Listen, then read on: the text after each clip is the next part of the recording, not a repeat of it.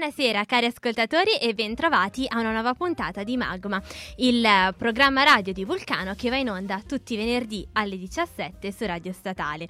Qui al microfono parlo io, Chiara, e oggi sono in studio con Chiara e Federico. Ciao! Ciao a tutti! Buonasera, allora oggi puntata un po' particolare, eh, una puntata di dibattito, quindi abbiamo intercettato dei temi di attualità che si prestano molto bene alla discussione, allo scambio di punti di vista e in generale che sono delle domande che ci toccano tutti. Ehm, da vicino che eh, riguardano proprio um, le, le, situazioni in, uh, nelle quali ci troviamo, le situazioni di attualità alle quali assistiamo in questi giorni. Quindi abbiamo pensato di um, diciamo lanciarci delle domande a vicenda e proprio scambiarci un po' eh, le nostre opinioni su alcuni temi. Uh, ne abbiamo raccolte alcune, se volete ragazzi posso aprire le danze direttamente io con la primissima uh, questione di questa puntata. Sentiamo, dai, dici tutto. Vado, siete pronti? Siete preparati? Ca- carichi. Allora, que- una notizia uh, molto controversa che ho trovato io, sulla quale si è davvero acceso um, largamente il dibattito pubblico, riguarda la proposta lanciata um, su change.org di adibire delle carrozze del treno alle sole donne.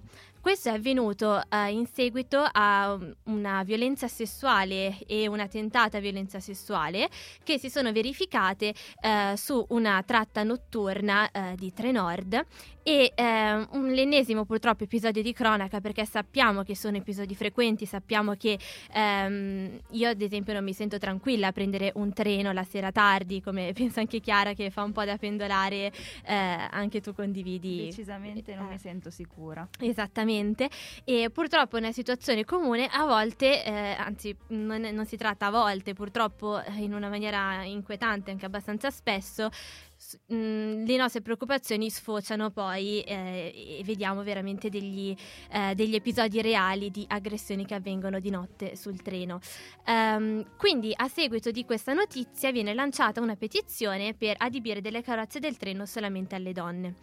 Ecco, questo tema è stato estremamente controverso perché da una parte ehm, c'è chi effettivamente dice io mi sento più sicura se so che c'è una carrozza per sole donne dove troverò altre donne con cui eh, attraversare il viaggio. C'è eh, anche chi dice banalmente se io salgo su un treno cerco di mettermi vicino a delle donne perché sono più tranquilla, no?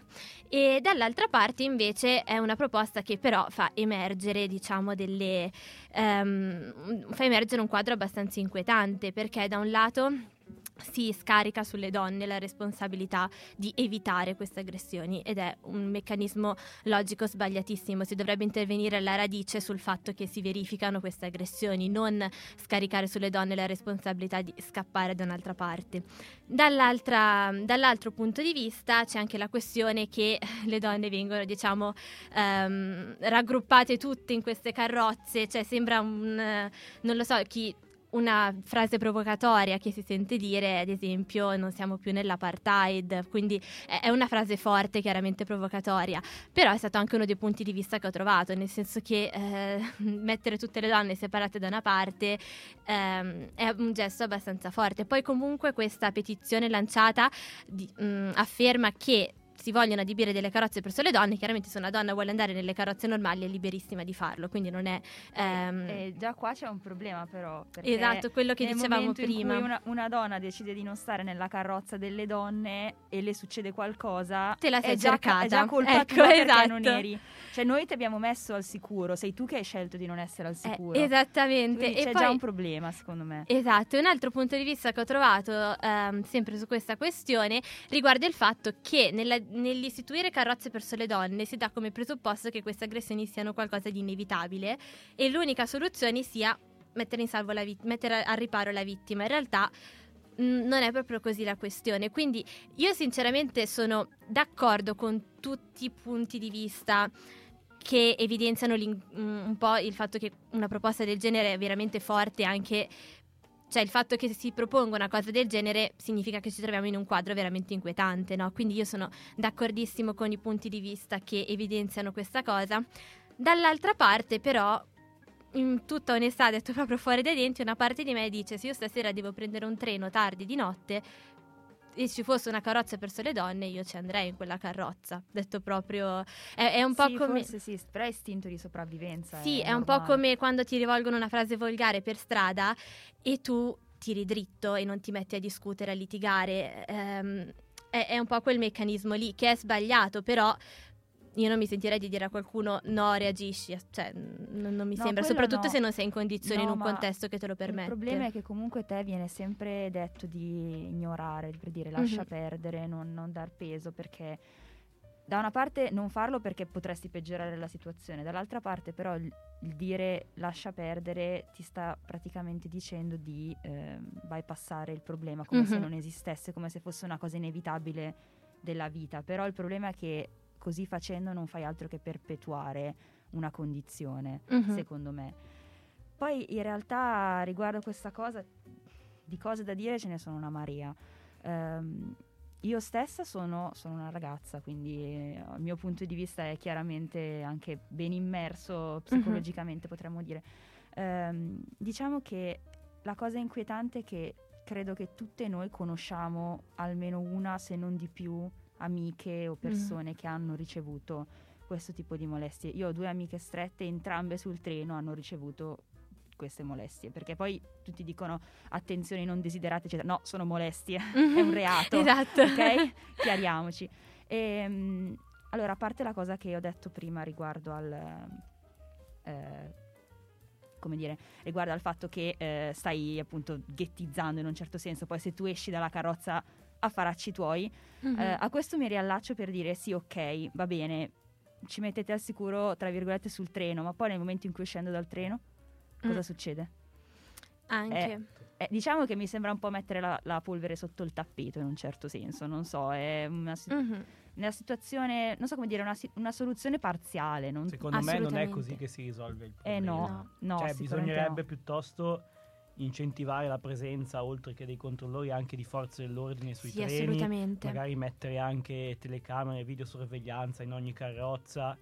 Certo, Ma anche questo non va a risolvere Mhm. totalmente il problema, perché poi quando una persona eh, parte, parte, però magari potrebbe aiutare a prevenire alcuni casi e secondo me soprattutto la presenza di forze dell'ordine eh, Mm. vicino al controllore potrebbe aiutare, perché spesso si sente anche che i controllori anche s- loro stessi vengono aggrediti quando chiedono il biglietto, quindi Mhm. potrebbe anche aiutare questo. Anche la questione della videosorveglianza, se non sbaglio tempo fa, ehm, non vorrei sbagliarmi, ma era uscita una notizia in cui si trattava proprio di una violenza sessuale che era stata ripresa interamente dalle videocamere, quindi era documentata, ma mm, non c'è stato intervento, nel senso che non so come funzioni, non credo ci sia una persona che monitora le videocamere H24, quindi Eh, no, la, la violenza era stata ripresa, tra l'altro eh, in man- è anche molto inquietante la cosa, no? Cioè tutto ripreso, tutto documentato, mm, le prove ci sono, però non c'era nessuno lì sul momento.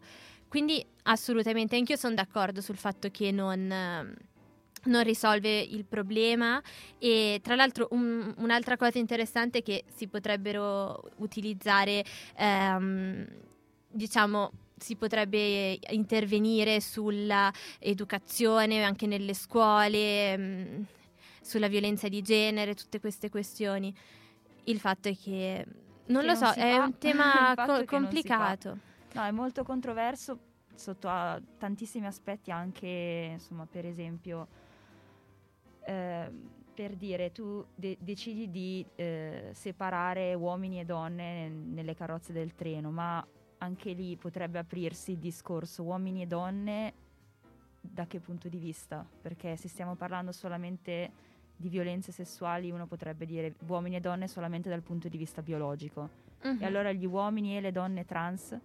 Allora, ehm, non lo so, è un po' lo stesso problema che si, che si mm, ritrova, diciamo, nei bagni pubblici, no? Che sono divisi in uomo-donna. Ehm, boh, un criterio, ma lo butto lì soltanto perché mm, so che spesso si ricorre a questo criterio, ma in altre situazioni di vita, è che nel momento in cui una persona può chiedere il cambio do- nel cambio dei documenti il passaggio di sesso da uomo a donna, indicato sul documento, a quel punto... mm, però è un criterio, cioè uno sì, così a caso. è- non era per, per fare chissà che, era più che altro per eh, magari evidenziare come effettivamente Eh, anche questo può essere un aspetto da prendere in considerazione, nel senso che alla fine è una cosa talmente tanto controversa Mhm. che dire ah ok allora mettiamo un vagone per le donne n- non risolve nulla alla fine, secondo me. Mm. Magari Anzi, può creare Anche perché poi se il vagone è semivuoto, eh, Eh, Poi cioè, ci può salire chiunque. Poi, cioè, come fai a controllare che ci Eh. salgano solo donne? Eh, anche, c'è tutta la parte operativa. Una cosa da sottolineare è che questa petizione è stata lanciata da donne, quindi c'è da, mh, è stat- se non sbaglio, delle donne che hanno detto chiediamo questa cosa. Eh, però sì, comunque il problema, cioè soltanto per dare un'informazione in più, però assolutamente è anche un po' poco risolutiva. No, più Ti senti più tranquilla poi- magari, Eh, ma, ma... è un'illusione di sicurezza Mm, alla sì. fine, perché poi la qualità della tua vita facendo due, ca- due conti non cambia nulla, perché eh, nel momento in cui esci dal treno sei ancora in pericolo Sei per fare la tratta stazione casa, stazione Anzi, lavoro. forse così sarebbe anche più pericoloso. Poi non lo so, lo sceriffato, nel momento in cui un uomo entra nella carrozza, cioè cosa fai? Gli spari a vista, non lo so. Non lo so, Mi sembra una cosa un po' più che altro, più che una vera soluzione, mi sembra un po' un grido di protesta, un grido d'aiuto lanciato per Mhm. dire fate qualcosa di Anzi, serio. Io poi ho paura che un provvedimento del genere possa andare nella direzione opposta rispetto al- alla parità tra uomo e donna per la quale Mhm. ci stiamo combattendo negli ultimi tempi. Perché, come dire, fare una carrozza per sole donne è come riconoscere una differenza e una debolezza. Mhm. Secondo me, questo va nella direzione opposta che, si sta, che abbiamo intrapreso negli ultimi anni di dire che, che c'è parità tra uomo e donna. Ma mi Mm. sembra un po' come dire a tua figlia non metterti quel vestito che magari è pericoloso, invece di dire a tuo figlio mm, Non allungare le mani. Guarda che eh, non è un invito, insomma, cioè, Ecco. dire a una donna vai nella carrozza delle donne così non ti succede niente, magari No, invece di agli un problema uomini culturale sul sotto. treno non si fanno certe cose, ma nella vita non si fanno certe cose. Esatto, Cioè- magari si risolve più implementando i controllori, i controlli che ci sono sui treni notturni. No- non lo so, c'è veramente un tema, nel senso complicato, cioè sicuramente appunto come dicevo prima questa petizione è indice del fatto che il quadro è preoccupante perché se uno lancia una petizione per chiedere una carrozza per sole donne vuol dire che la situazione è allarmante e cioè deve essere una situazione allarmante che muove questa protesta e noi lo sappiamo perché eh, sentiamo decisamente purtroppo sì. le notizie di cronaca. Dall'altro punto di vista c'è la questione, ho, ho sentito anche dire, forse è meglio di niente. Eh, Però sì, almeno non è con il meglio di meglio- niente, però le molestie arrivano anche sul lavoro, arrivano anche a Sì, scuola. Allora sì, cosa fai? Gli uffici solo per le donne, le scuole solo per le donne? Eh, diciamo che Mm. sul treno è molto... mm, Non lo so, ci sono anche delle altre iniziative in realtà per... eh, non lo so, ad esempio ho, ho letto un po' di tempo fa sull'associazione Donne per Strada che ehm, ha istituito, ehm, lancia varie iniziative, tra cui quella del taxi sospeso, per cui eh, paghi un taxi in più per una donna che dovesse usufruire di una corsa, così evita di prendere dei mezzi notturni più pubblici più pericolosi e può andare in taxi. Però sono tutte iniziative intanto che vengono dal basso, cioè dalla- da, da una rete sociale ma organizzata dagli stessi cittadini. E poi iniziative che sì, sic- sicuramente sono valide, contribuiscono molto e assolutamente servirebbe un'iniziativa dall'alto per regolamentare questa situazione per cui prendere un mezzo pubblico la sera da sola non è assolutamente sicuro, per niente. Sì, beh, diciamo che eh, se si facessero le cose in modo serio, perché Mhm. eh, è questo che manca, la serietà nell'affrontare l'argomento, se magari nel momento in cui parte una denuncia o più di una denuncia si smettesse di ignorare e dire vabbè, eh, però finché non succede qualcosa di serio noi non possiamo intervenire, Mhm. se la si smettesse magari di affrontare le questioni in questo senso, se ci fosse più giustizia per le vittime di qualsiasi livello di gravità eh, la molestia fosse, magari ecco così si potrebbe effettivamente intervenire, Mm. perché se eh, io denuncio sul treno mi è successo questo e uno dice vabbè eh, sul treno capita, e quindi Però allo stesso, cioè, allo stesso tempo è un intervento ex post, cioè che sicuramente va corretta questa cosa e ci deve essere una maggiore efficienza, però è sempre ex post, cioè fatto avvenuto almeno c'è una rete che è in grado di mobilitarsi velocemente per raccogliere la denuncia, procedere, eccetera. Però ex ante, cioè prima, proprio per, a livello di prevenzione, per evitare che Mm. accada, secondo me è, è, qui ed è un tema in realtà molto ampio. Tra l'altro, um, una cosa che hanno fatto notare in molti è che queste carrozze per sole donne ci sono già in alcuni paesi. Io ho trovato un articolo di Jennifer Guerra su The Vision che secondo me spiega molto bene questa cosa. Lei riprende un articolo del The Guardian che afferma um, nel che i mezzi riservati esistono per le donne laddove non, le donne non possono frequentare gli stessi pa- spazi pubblici degli uomini, come ad esempio in Iran o negli Emirati Arabi Uniti, oppure in paesi in cui i tassi di violenza sulle donne sono molto elevati, come in Brasile e in India, oppure c'è l'esempio del Giappone dove ogni compagnia ferroviaria dispone di queste linee speciali e la legge prevede multe per gli uomini che vi si introducono. Um, e eh, proprio perché esistono da così tanti anni è possibile valutare poi effettivamente la, l'efficacia di queste carrozze per sole donne e più di un terzo delle pendolari giapponesi non ha mai usato i treni per sole donne, il 46,5% li usa qualche volta e il 13,2% spesso, solo il 3,8% li usa sempre. Quindi anche qui fa notare che anche laddove sono state eh, in realtà mh, istituite queste carrozze per sole donne, poi l'efficacia è stata scarsa. E, e allora insomma ci, ci, rispondiamo da soli, nel mm. senso che sì, nel senso diciamo che se dovesse, dovessero farlo non creerebbe particolari danni, ecco, però non, non, risolverebbe neanche più di tanto la situazione, alla fine il problema resta tale mm-hmm. ovunque, anche perché poi tutti i treni devono, es- devono avere questa carrozza, poi una carrozza sola su ogni treno. Nel mm. senso che ci chiudono tutte tipo gli ammazzi, l'affollamento.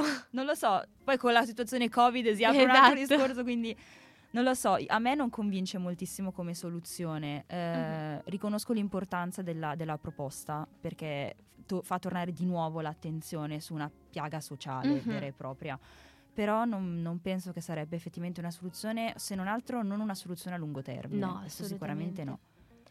Quindi noi ci auguriamo ovviamente che la, l'attenzione su questo tema possa mantenersi elevata e che si trovino delle soluzioni che veramente intervengano ex ante a livello di prevenzione e che siano efficaci e, e che intervengano soprattutto su un cambiamento anche culturale sicuramente. Quindi, per restare in tema di domande che noi ci poniamo in questa puntata dibattito, lanciamo la prima canzone, Do I Wanna Know? Eccoci, bentornati dopo questa pausa. La Chiara si è scatenata un botto. Sì, esatto, è l'effetto Arctic Monkeys questo. Dunque, non perdiamoci. Ehm, allora, il prossimo tema che, che, io personalmente ho scelto, mm-hmm. modestamente, eh, l'ho nominato effetto Squid Game. In particolare mi riferisco a una petizione che è stata lanciata un po' di settimane fa ehm, dopo che eh, è uscita in Italia eh, la serie Netflix Squid Game. Allora, in pratica, la Fondazione Carolina, che è una fondazione a Milano che si occupa di bullismo e cyberbullismo, ha lanciato una petizione per censurare la serie eh, sudcoreana in Italia. Questo perché eh, un sacco di genitori eh, avevano mandato segnalazioni di bambini che facevano giochi tipo tira alla fune, eh, insomma un 2-3 stelle, classici giochi da intervallo, però chi perdeva veniva picchiato, preso a schiaffi, la, lo zaino lanciato fuori dalla finestra, c'è delle cose, bambini che non volevano tornare a scuola perché avevano paura, eccetera, eccetera, eccetera. Ora, ehm, questa petizione ha raccolto tante firme. Mm-hmm. Eh, poche, poche, settimane dopo ne aveva già raggiunte 3.000, tipo una cosa del genere, quindi in mhm. realtà ha avuto un grande successo, però l'altra campana, eh, le altre persone si sono anche molto arrabbiate perché hanno detto scusate però eh, perché io devo smettere di vedere un prodotto su una piattaforma che ho pagato perché tuo figlio di 10 anni ha guardato una serie che è vietata ai minori di 14? Mhm. Ora, io vi lancio il tema voi cosa ne pensate? Insomma, la, la fondazione ha definito eh, questa, questa diciamo, richiesta di petizione come ehm, possiamo dire una sconfitta del parental control e della gen- genitorialità, una vera e propria sconfitta e si sono dichiarati come eh, cioè non so come dire, eh, hanno detto che questa era diciamo l'unica soluzione, non so come, come dire, quasi inevitabile, uh-huh. la censura, la vecchia maniera potremmo dire, no? Secondo voi è vero, è davvero l'unica, l'unica scelta o secondo me è un po' azzardato? So, boh, secondo voi? Ma guarda, io stavo giusto cercando e se io cerco parental control Netflix su internet trovo filtro famiglia su Netflix. Per scegliere le tipologie di film, serie tv o giochi disponibili per i tuoi bambini puoi gestire i relativi profili singolarmente oppure clear- creare un profilo con l'area Netflix bambini con titoli dedicati ai bambini. Ora, perché tu non fai la stessa cosa? Ci ho messo 5 secondi mentre Chiara parlava, mi avete visto, no? E perché tu non fai la stessa cosa? Cerchi come attivare il parental control Ah, ti dico e subito. sistemi. Sono due le cose. Uno, molti genitori a malapena sanno come si apre WhatsApp. Anzi, spesso sono più bravi gli stessi Esatto. figli. Sì, quindi- però Netflix chi lo paga? E cioè, già che lo paghi tu genitore... mm, L'altro problema è che magari questi bambini non hanno visto la serie intera su Netflix, ma avendo uno smartphone ci mettono tre secondi a trovare immagini o video sì, su o lo streaming Instagram, illegale eh, anche, YouTube. ok. o semplicemente come puoi impedire che l'amichetto a scuola gli racconti quello che succede e venga coinvolto nel gioco, è inevitabile. Non so come dire, quindi Mhm. eh, che molti genitori non si rendano conto che esiste questo magico strumento chiamato parental control, sono d'accordo, però effettivamente mh, cioè, il discorso è un po' più, più profondo. Voi che dite?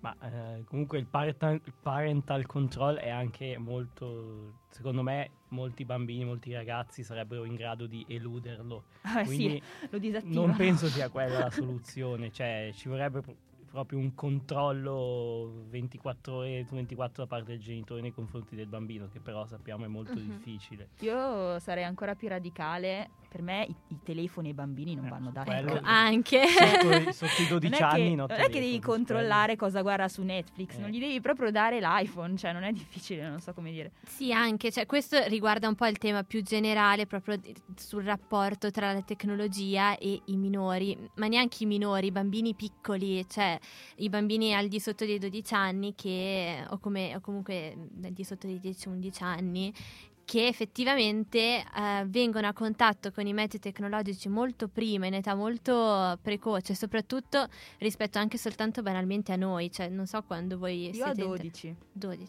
Praticamente preciso. anch'io. Quando iniziava a, divul- a diffondersi WhatsApp è stato il momento del primo smartphone, più o meno.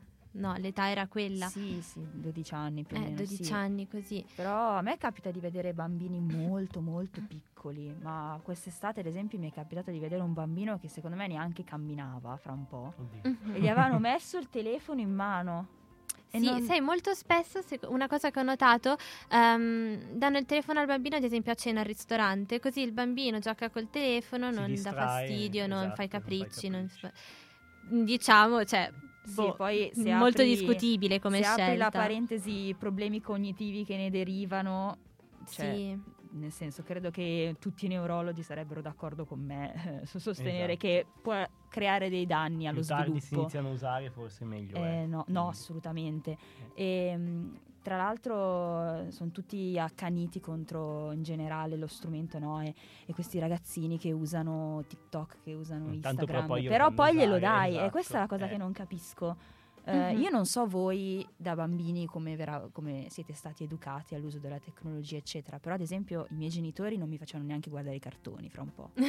cioè, nel senso, io avevo delle videocassette Mhm. scelte da loro, potevo guardare solo quelle. Eh, eh, così funziona il parental control. Non sì, di fatto sì, però è vero perché c'è anche un discorso proprio di, di concentrazione. La videocassetta ha una durata massima, no? Perciò nel momento in cui Sì, tu sì. la metti, finisce, finita la videocassetta, o ne metti un'altra o vai a, fare- a- vai a giocare con le Barbie. Eh, ma anche un po' il cose. problema de- delle serie tv che stanno uscendo ora, che durano infinite stagioni con episodi magari da 25 minuti e tu te ne vedi 10 in un giorno. Quindi Sì, cioè, insomma, i, i danni alla esatto. salute, eh, cioè, stare tutto il giorno Anzi, seduto Squid Game a forse fissare. aveva solo 6 no, nove, sei- nove nove episodi, però da un'ora l'uno, Esatto, sono nove era quasi ore. No, ma poi Squid Game su un bambino delle elementari, cioè ragazzi, non... Io mi mm, ricordo qualche settimana fa ho visto un bambino che cantava la canzoncina lì dell'1, 2, 3 stella. Mi ero un attimo spaventato, devo rimanere immobile adesso. Hai cambiato lato del marciapiede quando l'hai visto. immobile prima che... No, più che altro una cosa di cui non si parla abbastanza, secondo me, è l'educazione digitale. Cioè, Visto che eh, si entra in contatto con la tecnologia in età sempre più precoce, visto che la tecnologia, mh, adesso questo allargando anche proprio eh, l'ambito di cui stiamo discutendo, no? eh, proprio ricomprendendo tutto il web, tutto ciò che riguarda i social media ad esempio e i ragazzi giovani, i bambini piccoli, effettivamente anche banalmente i social influiscono molto, cioè anche il fatto che, non lo so, su mm, Instagram oppure i vari social media influiscono, cioè se una persona magari soprattutto in età molto giovane ehm, viene continuamente tartassata da queste immagini eh, di, perché poi Instagram è il social media del filtro, dove ci sono filtri ovunque, quindi di mh, mm, volti perfetti, ehm, persone con dei fisici perfetti, eccetera, effettivamente influisce ed è importante secondo me imparare ad usare i media in maniera consapevole e... Um, e sempre attenta. Quindi anche il tema dell'educazione digitale nelle scuole è un tema effettivamente molto importante e che è importante affrontare. Sì, di questo avevamo anche già parlato, mi ricordo, nel, un paio di puntate fa, che dedicate proprio a questo argomento insieme alla Valentina. ricordo ah, che avevamo ecco. affrontato questa cosa anche che sempre più, più, giovani hanno a che fare con queste cose e sono sempre più giovani. Cioè, mm-hmm. di fatto non possono neanche considerarsi più adolescenti ancora. Cioè, questa è la cosa strana. No, è verissimo. E ehm, niente, allora, vabbè, mh, mm, direi che siamo tutti un po' d'accordo sul fatto che alla fine il problema andrebbe risolto alla radice, col fatto che insomma se tu decidi non di mettere... comprate un telefono al vostro no, bambino sotto i 10 anni per favore. Lanciamo una petizione. 12, sotto i 12 dice Fede Sì, è proprio questo uso smodato della tecnologia e dato in mano a bambini piccolissimi. Piuttosto che un cellulare, comprategli un bel libro da leggere. Ecco, esatto. è il prossimo tema ecco, questo. vai Chiara, stupiscici. Ci, vi stupisco, perché dati alla mano, presi mm-hmm. dall'AIE, che è l'agenzia, eh, l'Associazione Italiana Editori. Mm-hmm. Ehm, ho, insomma, ho un po' di dati relativi al 2021 che si sta concludendo. Ehm, sempre parlando ad esempio di educazione alla tecnologia, agli bambini, eccetera, eh, una cosa che eh, si nota spessissimo è che eh, quasi nessun genitore educa i bambini alla lettura, no? Mm-hmm. Per il semplice fatto che nessun genitore ormai legge. Nel senso che... La tocca piano, la, ragazzi. La tocco pianissimo perché per me è un, è un argomento molto, molto forte, mm-hmm. perché ehm, secondo l'AIE eh, gli italiani non leggono. Mm-hmm. Infatti, in pratica Uh, se nel 2020 c'era stato un miglioramento n- nella insomma, la crescita anche di, uh, di lettori, di, di, uh, di, clienti, insomma gente che comprava sempre più libri, che leggeva di più, semplicemente perché erano chiusi in casa a un certo punto ti stufi mm-hmm. di guardare Netflix tutto il giorno, nel 2021 invece si è osservata una decrescita, una nuova decrescita e si è anche evidenziato come ci sia un divario molto forte eh, tra, cioè molto forte, sì, un divario abbastanza cons- insomma, importante tra nord e sud, mm-hmm. nel senso che al sud si legge meno. Okay. Eh, si è evidenziato che le donne leggono di più degli uomini, ma sono comunque meno rispetto all'anno scorso e rispetto al 2019. Eh, I lettori forti leggono di più rispetto agli anni passati, ma eh, cresce, è diminuito il numero dei lettori, non so come spiegare, cioè di fatto c'è una sostanziale decrescita nel numero di persone che, eh, che leggono e questa uh-huh. è una cosa tristissima. Ecco, ecco ma, ma secondo te come mai? Eh, secondo me come mai? Perché i fattori sono tantissimi. Il primo sicuramente è che non c'è non c'è educazione alla lettura. Uh-huh. Io, io, stessa dalla mia infanzia, e io sono stata una che è stata educata dai miei genitori a leggere fin da piccola, uh-huh. però a scuola mi ricordo ad esempio eh, che c'erano le mie maestre che volevano a tutti i costi che i bambini facessero un'ora di lettura a settimana, quindi avevano organizzato questa meravigliosa ora dove ognuno poteva leggere, uh-huh. però non Geronimo Stilton. Avevano un odio profondo. Discriminatorie. Ora, capisci che se tu vuoi insegnare al bambino a leggere, devi fargli leggere una cosa che lo diverta. Assolutamente. Se vuol leggere Geronimo Stilton, ma lasciaglielo leggere, esatto. che fastidio vi Assolutamente. dà. Assolutamente. io come ho imparato... Poi sono cioè, pure come... profumati i libri di Geronimo Stilton. Esatto, ah, non, non sottovalutiamo questa cosa. ma poi sai io come ho iniziato veramente a leggere, ma a leggere in maniera sostanziale, a leggere in maniera seria, non a leggere quelle cose che ti danno da leggere come l'ora di lettura in cui hai quella cosa lì da leggere via. Um, ho iniziato trovando un libro che mi piacesse tanto eh. e all'inizio leggevo po- poche pagine immagino, perché ovviamente sei piccolo e appena imparato a leggere, non è che puoi sfogliartelo subito, divorartelo, però pian piano in maniera veramente graduale erano anche, c'era una saga di libri, mi ricordo, ed erano anche abbastanza corposi ciascuno, no? Proprio iniziando da un libro che ti piace, secondo me tu inizi, no? E poi inizi anche a esplorare, a vedere questo mi piace, questo non mi piace. Secondo me una cosa fondamentale quando si parla di lettura è la libertà, cioè sentirsi libero di iniziare, stoppare un attimo la lettura, iniziarne un'altra, cambiare, sperimentare proprio generi diversi. Poi ogni libro ha la sua età, nel senso che eh, Assolutamente. a sette anni Geronimo Stilton va benissimo. Ma sì, ma Poi la cosa che mi, mi faceva morire dal ridere è che eh, c'erano sempre nelle stesse alcune al- cioè, altre ore in cui facevano la lettura dei promessi sposi. Ora con tutta guarda, io quella, quella io l'ho avuta in classe al liceo. Vabbè, ma al liceo Anche ci io. sta, ma io- no, posso dirlo, ragazzi, sarà super impopolare, ma che agonia. Vabbè, no, io dovevo proprio Io studiare. mi ricordo che al- alle medie, alle superiori, ma anche alle elementari, qua- quando si arrivava alle, vicino alle vacanze di Natale o a fine anno, c'era il terrore per sapere quanti libri ci davano da leggere. Eh, ma capisci che uno Anzi, se, e se a ha proposito, paura... Chiara, volevo farti una domanda: Eh. ma quando si viene considerati lettori? Cioè, basta leggere un libro No, no. all- allora- all'anno oppure No, c'è... allora, il let- innanzitutto il lettore è chi legge per piacere, perciò il libro Mhm. letto in estate perché te lo chiedono a settembre non è considerato libro che fa parte, insomma. E, mm, allo stesso modo, quindi anche i libri letti per lavoro, se fai l'editor, correttore di bozze, non valgono, sono libri letti per piacere e se non ricordo male, eh, un letto- è considerato lettore una persona che legge almeno un libro al mese. Mm. Quindi 12 libri l'anno, per piacere, quindi te lo leggi per i fatti forse tuoi. io sono Ecco, un mezzo lettore. Esatto, domanda, voi ri- Chiara immagino proprio Io di sì. Ok, voi riuscite, tu Fede? Ma io vado a periodi. Eh, Tipo in questo periodo dove sono concentrato più sullo studio. non esatto, perché molto. secondo me anche questo è un Eh. tema. Cioè, io facendo, eh, ad esempio, giurisprudenza, è una facoltà in cui abbiamo dei libri molto corposi, mo- molto proprio. Abbiamo mm, una mole di informazioni che, cioè, vedete, no, non so, ad esempio, a volte i libri tipo il codice civile sono alti così, ecco, uguali i libri di studio. Quindi leggendo proprio tutto il giorno, quando sono magari in periodo di sessione intensa, è poi anche difficile leggere anche la sera, cioè fatichi anche la vista proprio fisicamente, secondo me. Cioè, questo è un altro tema sul fatto che effettivamente dipende anche da cosa, cioè da quali sia la tua occupazione durante il giorno, cioè se fai Sì. un tipo di lavoro per il quale leggi poco o un tipo di studio magari più scientifico su, non so, matematica, disci- discipline statistiche, eccetera, magari affatichi meno la vista e più il piacere anche di leggere dopo. Però ad esempio, se- sempre secondo l'AIE, eh, diciamo che la proporzione è che le persone laureate o con titolo di studio leggono molto di più di chi non ce l'ha. Mm. E quindi questa è una cosa curiosa. Secondo me è proprio... mh, cioè sicuramente c'è una, eh, un fattore di tipo stanchezza, quante ore lavori al giorno, perché è inevitabile. Mhm. Però secondo me è proprio una questione di educazione. Perché Mm. se tu fin da piccolo vieni, eh, vieni educato al libro come a una fatica, a una sofferenza, perché lo devi Mhm. fare e no quello divertente, quello brutto, noioso, senza figure, così soffri, non ti, eh, non ti viene da leggere. Se invece tu lo percepisci come una- un intrattenimento, è chiaro che magari a sette anni Geronimo Stilton, a 20 magari Dostoevsky. Insomma, una cosa alla volta, cioè n- non puoi far È leggere stata Promessi bellissima vedere la faccia di Fede alla pronuncia Dostoevsky.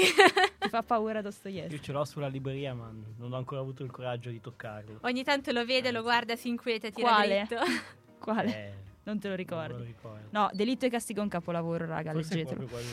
leggetelo. Mi È piace, bellissimo. faremo anche una rubrica magari prossimamente su Magma, i consigli di lettura della Eh. settimana. Magari ci starebbe. Nell'attesa in cui pensiamo a quali consigli di lettura darvi, eh, facciamo una piccola pausa con un'altra bella canzone, vero Chiara? A Lovers Concerto. Rieccoci qui dopo questa breve pausa e partiamo con un altro tema. Proprio l'altro giorno l'Istat ha pubblicato dei dati sul suo sito dei dati statistici dove faceva vedere quante nascite ci sono state nel 2020 e nel 2021. In particolare abbiamo visto che nel 2020 ci sono state poco meno di 405.000 nascite, che sono meno 15.000 rispetto al 2019. Invece pensate che in questi primi mesi del 2021, ormai siamo quasi alla fine, ma da gennaio a settembre del 2021 ci sono state 13.000 nascite rispetto all'anno precedente. E il calo si verifica soprattutto da novembre del 2020 in poi che se poi andiamo a vedere la data del concepimento coincide proprio con l'inizio della pandemia, quindi alla fine da quando è iniziata la pandemia le nascite sono diminuite ulteriormente in modo drastico. Poi in Italia si stima che eh, il numero di figli per donna è di circa 1,2 e anche questo è calato da 30 anni a questa parte. Pensiamo che magari negli anni 70-80 il numero di figli per donna era anche superiore alle, ai due figli, adesso invece uh-huh. siamo quasi sotto l'uno, cioè siamo di poco sopra l'uno. Infatti si stima che entro la fine di quest'anno la popolazione italiana scenderà sotto i 59 milioni di abitanti pensiamo che prima eravamo quasi a 60, adesso rischiamo di tornare di nuovo a quota 58. Uh-huh. Un, un'altra cifra che si evince da questi dati Istat è l'età media a cui si diventa madri. In passato l'età media era inferiore ai 30 anni, quindi spesso le donne diventavano madri sotto i 30 anni, mentre, mentre adesso questa età si sta alzando sempre di più. Pensate che in 25 anni siamo arrivati dai 29 anni, adesso siamo quasi a 32 per l'esattezza 31,4. Per cui volevo chiedervi a voi ragazze, secondo voi perché si fanno meno figli adesso? Ma guarda, secondo me ci sono più ragioni che concorrono tutte insieme e la prima direi, vabbè, la crisi economica, nel senso che tra l'altro, come dicevi tu giustamente, sì, ehm, questo numero è iniziato a diminuire eh, proprio con l'inizio della pandemia perché ovviamente in una situazione di estrema incertezza esatto. eh, di cassa integrazione incertezza parità del lavoro ehm, e quant'altro è veramente abbastanza impensabile prendere una decisione no, di fare un figlio dall'altro lato c'è anche il fatto che l'età in cui ehm, i giovani ma mm, maschi donne cioè femmine, maschi, eh, questo indifferentemente, l'età in cui i giovani escono eh, dalla casa dei genitori per prendere una casa propria, magari una propria famiglia, per andare a convivere, eccetera, eh, si sposta sempre più in avanti proprio perché c'è una condizione economica di generale precarietà, di tirocini non retribuiti, per cui l'ingresso nel mondo del lavoro si sposta sempre più eh, in là con l'età e parallelamente anche l'indipendenza economica. Tra l'altro l'Italia in questa statistica di quando, esce, di quando il giovane esce di casa è tra le età medie più alte, mentre se andiamo a vedere i paesi scandinavi sono invece praticamente quasi a 20 anni i giovani escono, i figli escono già di casa. Ragazzi, ma questo è un problema enorme. Chi ci pagherà le pensioni a noi se non fanno più esatto. bambini? Poi secondo me un altro problema è anche, soprattutto dal punto di vista della donna, la garanzia di tornare poi dopo la gravidanza ad avere lo stesso posto di lavoro. Perché ah, spesso assolutamente. molte donne vanno in maternità e quando tornano rimangono senza lavoro ingiustamente. Mm. Ma per questo è molto importante secondo me anche delle ehm, riforme che si stanno cercando di fare in Parlamento per implementare il congedo di paternità. Esatto, eh, io sarei molto d'accordo anche perché così anche il padre poi si può godere il no, figlio, assolutamente. assolutamente. Non, non se lo gode poi e è veramente una misura che va a sostegno della parità di genere. Ehm, anche in un'ottica di maggiore indipendenza per la donna, di poter eh, tornare al lavoro, cioè è veramente molto importante secondo me questo, questa misura. E sì, di fatto poi, come diceva giust- giustamente Fede, ci sono delle discriminazioni sul, sul posto di lavoro, cioè è proprio una cosa che non si può ignorare anche perché se una donna magari dice se faccio un figlio non posso far carriera, si trova davanti a una scelta. sì. Poi al di là proprio di questo me. anche il fatto... Cioè non è giusto che la possibilità, di, da, anzi la volontà magari di fare un figlio ti debba precludere poi di fare anche strada nel mondo del lavoro. E poi c'è anche l'altra domanda, se io perdo il lavoro come lo mantengo il esatto. figlio? Soprattutto. E poi una cosa, se non sbaglio, questa ce l'aveva detta Alessia, che non è presente in puntata, ma aveva fatto anche lei un po' di ricerche. Um, I figli hanno un costo esatto. veramente elevato. È sempre più alto. Basta pensare, più alto. pensavo l'altro giorno che nei supermercati due scatole di omogenizzati, quindi praticamente ci fai un pasto, se non due pasti per il bambino, costano tra i 3 e i 4 euro, che sono tantissimi secondo me. Sì. quindi- Ma poi anche il fatto che appunto eh, l'IVA sui pannolini sia, se non sbaglio, come quella sugli assorbenti al 22%. Poi mi sembra che quella degli assorbenti forse la scenderà al stiano... 10. Sì, non so se al anche 10. è scesa al 10, non so se anche sì. quella dei pannolini è scesa, è scesa in parallelo o no. Non lo so, ma Forse comunque no, però È comunque alta, cioè, assolutamente. Sì, cioè manca proprio una- un, un welfare, potremmo dire, una, una, Sì. una situa- una condizione cioè, che permetta effettivamente Sì. a- ai giovani, alle persone in generale, però Mhm. Altrimenti ai giovani anche, di farsi una famiglia. altrimenti anche fare un bambino rischia di diventare un lusso in questi tempi. Esatto, e poi soprattutto la via per risolvere questo problema mh, deve essere quella di una riforma strutturale che va a incidere su vari aspetti, cioè delle iniziative che sono state prese in passato come ad esempio il bonus genitori, per cui ti do 300 euro se decidi di fare figli, con 300 euro non, non decido di fare un figlio perché tu mi dai 300 euro, cioè questo Eh. a livello di No, legislazione poi, eh, statale. insomma, mi sembra, Mi sembra che in Francia squalida. invece c'è una misura molto più ben strutturata. Adesso non mi ricordo esattamente Francia, qual è, però in Francia, infatti cioè- il numero di figli per donna è superiore. Eh. Adesso no- Mhm. non vorrei dire una sciocchezza, credo che arrivi quasi a tre figli per donna. Non sono Beh, sicurissima, inizio. però è, è decisamente più alta rispetto a, a qua.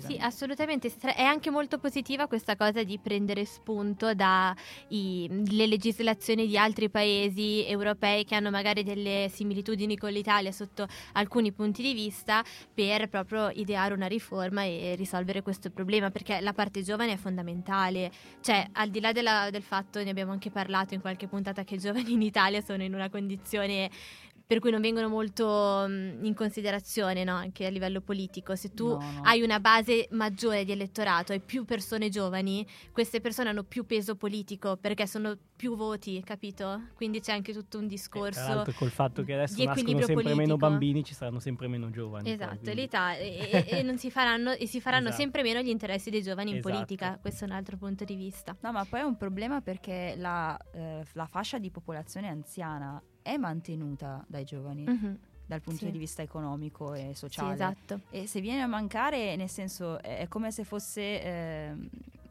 non so come dire, come se fosse un albero con un tronco piccolissimo. Sì. Chi è che lo sostiene?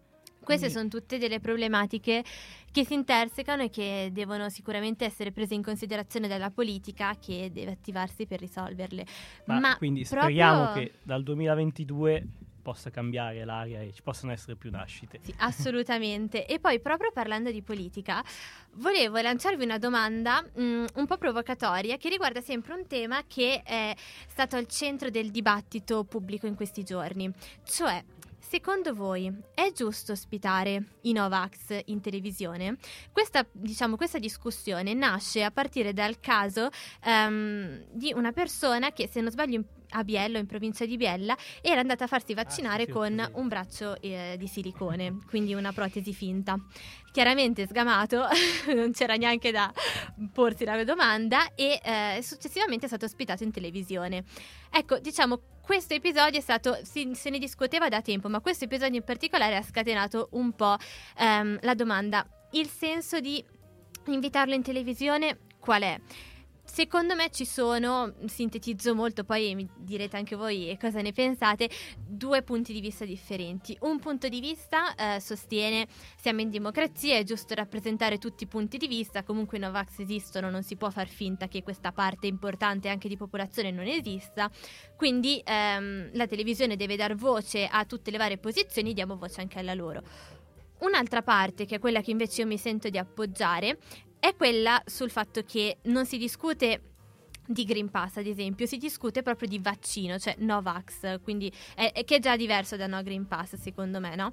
E quindi il vaccino però è un ehm, è- è effettivamente un medicinale, no? Quindi qua vengono in gioco statistiche scientifiche, studi scientifici e se io metto sullo stesso piano una persona di scienza che ha studiato queste cose per tutta la vita, che eh, conosce estremamente bene la materia, con una persona che invece eh, ha delle posizioni antiscientifiche, nel senso che non sono supportate dalla scienza, sto dando pari voce e sto mettendo sullo stesso piano due posizioni in realtà fortemente diverse. Per non parlare del fatto che, ehm, questo se non sbaglio lo diceva Francesco Giano, un giornalista che su questo secondo me ha centrato molto bene il punto, la persuasività di eh, un discorso fatto soprattutto in televisione non dipende solamente da... Um, diciamo, la raffinatezza delle argomentazioni o delle argomentazioni che una persona porta, ma anche dalla gestualità, ehm, dal tono della voce, dal modo magari di fare battute sferzanti oppure di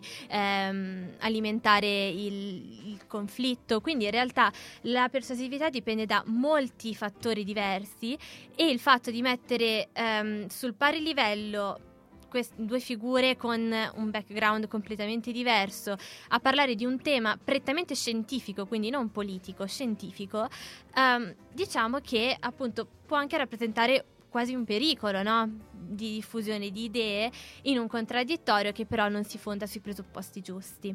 Quindi volevo chiedervi a voi cosa ne pensate, cioè è giusto ospitare Novax in tv oppure no? Proprio così. Secondo me no. Cioè, lo dico secca, secondo me no eh, per tutte le ragioni che hai elencato tu prima uh-huh. eh, e poi anche perché si viene a creare una sorta di squilibrio anche delle parti, nel senso che ehm, loro si appellano molto al fatto che noi italiani li, non vogliamo il Green Pass, l'Italia è, insomma, sono molto patriottici, non so come dire però poi vai, vai, a guardare le percentuali sono una piccola parte, cioè gli italiani si sono vaccinati, uh-huh. quindi perché tu vai lì e pi- parli d'Italia a nome degli italiani, tu non parli a nome mio, uh-huh. perché io sono italiana ma credo nella scienza uh-huh. e, e, quindi insomma mi, mi, appello a chi invece eh, crede nella scienza a sua volta. Uh-huh. Perché allora, vabbè, puoi andare, puoi andare, in tv e dire qualsiasi cosa, dire che il cielo è verde, che la terra è piatta.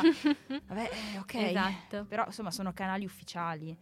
Uh-huh. Quindi non so come dire, secondo me mh, mm, assolutamente no. Mh, mm, anche perché loro il problema di, del dibattito con, con, i Novax è che tu puoi anche dargli tutti i dati di questo mondo, puoi anche essere razionale e scientifico eh, al 100%, ma loro al, giocano sull'irrazionalità, sì. giocano sulla paura, cioè sul, sui sentimenti di pancia, potremmo mm-hmm. dire. Quindi eh, è una sorta di partita persa in partenza.